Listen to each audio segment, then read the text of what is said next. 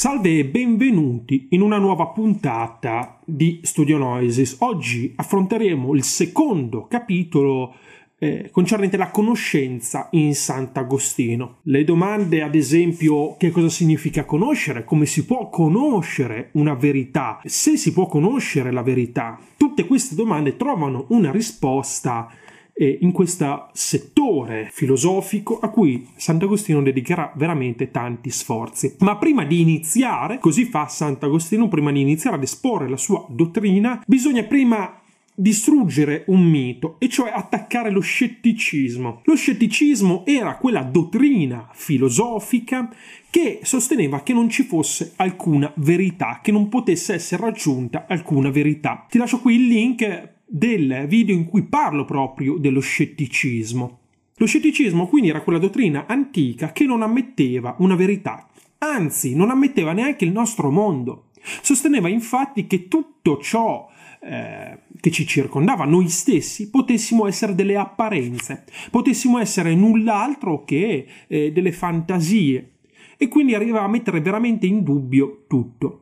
Agostino fa una confutazione di questo argomento, riconoscendo e ipotizzando che la teoria proposta dallo scettico sia vera. E qui abbiamo una vera e propria rivoluzione, una vera e propria argomentazione originalissima di Agostino. Infatti Agostino suppone e pensa, facciamo finta che tu scettico abbia ragione e che io dica invece il contrario di quello che tu pensi, e cioè che la verità esista. Sebbene tu abbia ragione e quindi io mi sbagli, mi inganni, perché la verità non è raggiungibile ma è tutto apparenza, nel commettere questo inganno, nel commettere questo errore, nell'ingannarmi, io divento consapevole comunque di una cosa, e cioè che io esisto. E quindi, sebbene tutto possa essere messo in dubbio, una cosa è invece indubitabile, e cioè che io esisto, che io che mi sto sbagliando, che mi sto ingannando, nell'ingannarmi acquisto la consapevolezza di esistere. Ma ora che Agostino aveva dimostrato che la conoscenza era possibile, che qualcosa di certo era affermabile, aveva fondato l'uomo e quindi la filosofia di Agostino è interessante perché non parte da Dio, sebbene Agostino sia un cristiano, ma parte dall'io, e cioè dall'uomo, dalla persona. Ma l'uomo è esistenzialmente eh, infelice, sente una mancanza. Questa mancanza si riscontra nella mancanza, per Agostino, nella mancanza di verità, cioè quella che poi vedremo sarà la mancanza di Dio. Agostino dice l'uomo cerca qualcosa di stabile, una verità che lo completi, che completi quel vuoto interiore che porta dentro. E questa verità è raggiungibile, ma la verità e la certezza vanno rintracciate e vanno rintracciate nell'uomo, all'interno dell'uomo. L'uomo ha due facoltà, dirà Agostino. Da un lato trova le sensazioni, dall'altro trova il pensiero. Nella sua ricerca l'uomo ovviamente non potrà fidarsi delle sensazioni, infatti le sensazioni sono mutevoli. Un giorno un uomo è triste, il giorno dopo è gioioso, è felice, un giorno è dolorante e invece il giorno dopo è beato. Quindi le sensazioni sono qualcosa che si avvicendano l'una all'altra, che si sovrappongono, non sono mai uguali e non sono mai stabili e quindi la verità e la certezza non sono riscontrabili nella sensazione ma bensì nel pensiero. Il pensiero invece ha delle leggi, ha delle leggi eh, immutabili, che sono appunto le leggi del pensiero, le leggi della matematica, le leggi della fisica, le leggi della logica anche solo, il principio di non contraddizione, il principio del terzo escluso, il principio di identità. Per il pensiero infatti non si può dare un cerchio quadrato, per il pensiero uno più uno farà sempre due. Questi pensieri sono immutabili e saranno così per l'eternità. E sono così anche per Dio, dirà Agostino. Ma andiamo più nello specifico. La sensazione è qualcosa di utile. Serve, dice Agostino, ma serve per gli affari del corpo. La sensazione infatti è qualcosa che concerne non il nostro corpo, ma la nostra anima. Infatti dice Agostino, la nostra anima si attiva quando il corpo viene colpito da una sensazione, viene colpito da un input esterno. Se l'anima non è attenta, questa sensazione non verrà colta. E fa l'esempio di chi è distratto. Quando noi siamo distratti e qualcuno ci parla, il nostro orecchio riceve il suono, ma la nostra anima, non elaborando le informazioni che il corpo riceve, non capirà il suo contenuto. Così Agostino è il primo a teorizzare che il corpo è semplicemente uno strumento della nostra anima, attraverso il quale l'anima riceve gli impulsi dal mondo esterno. Seconda facoltà, invece, è la ragione, la conoscenza razionale, che si divide in due livelli, una conoscenza minor e una conoscenza major. La conoscenza minor per Agostino è la scienza, la scienza è quella conoscenza vera, immutabile, che concerne i corpi del mondo.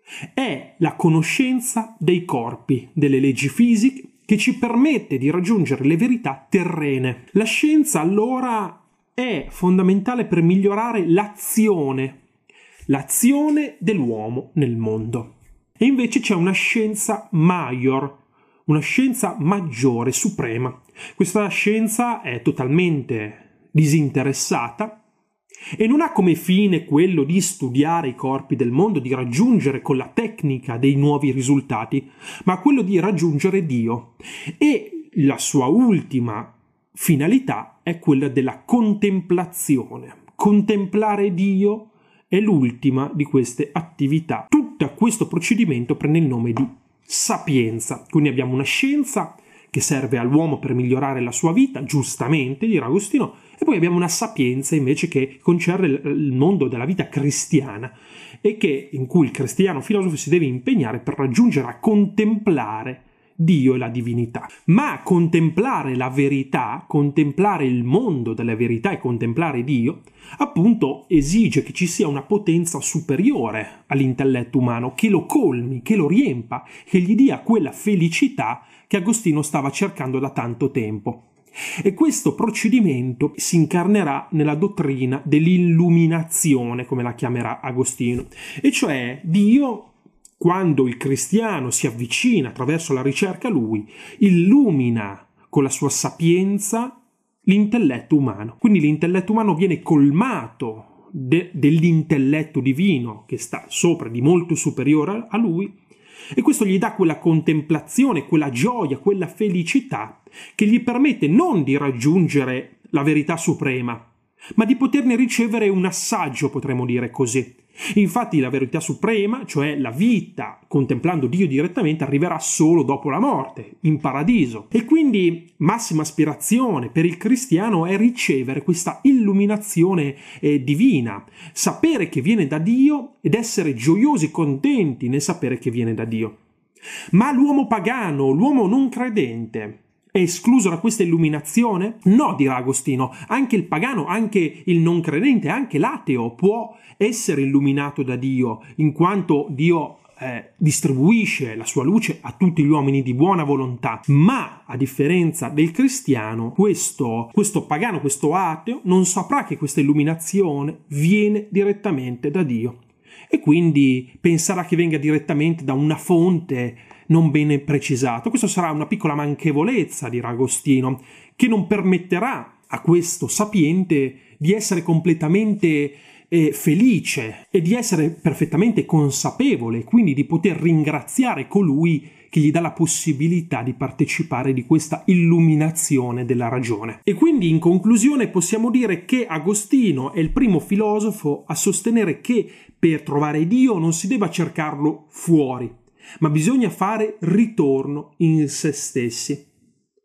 Questo pensiero nella filosofia antica, soprattutto in Socrate, era stato ribadito e il cristianesimo attraverso Sant'Agostino lo ribadirà nuovamente. Il Dio cristiano quindi non è fuori, ma è dentro, così come veniva spiegato nelle confessioni di Agostino, come veniva spiegato anche in San Paolo. Il cristiano non capisce il cristianesimo, la sua religione, finché non fa ritorno a se stesso, perché Dio è dentro di noi, appunto. La verità non sta nelle cose, ma nell'uomo che giudica.